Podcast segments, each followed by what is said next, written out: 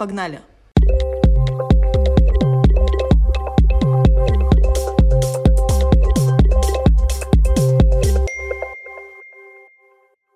Привет, Настасья.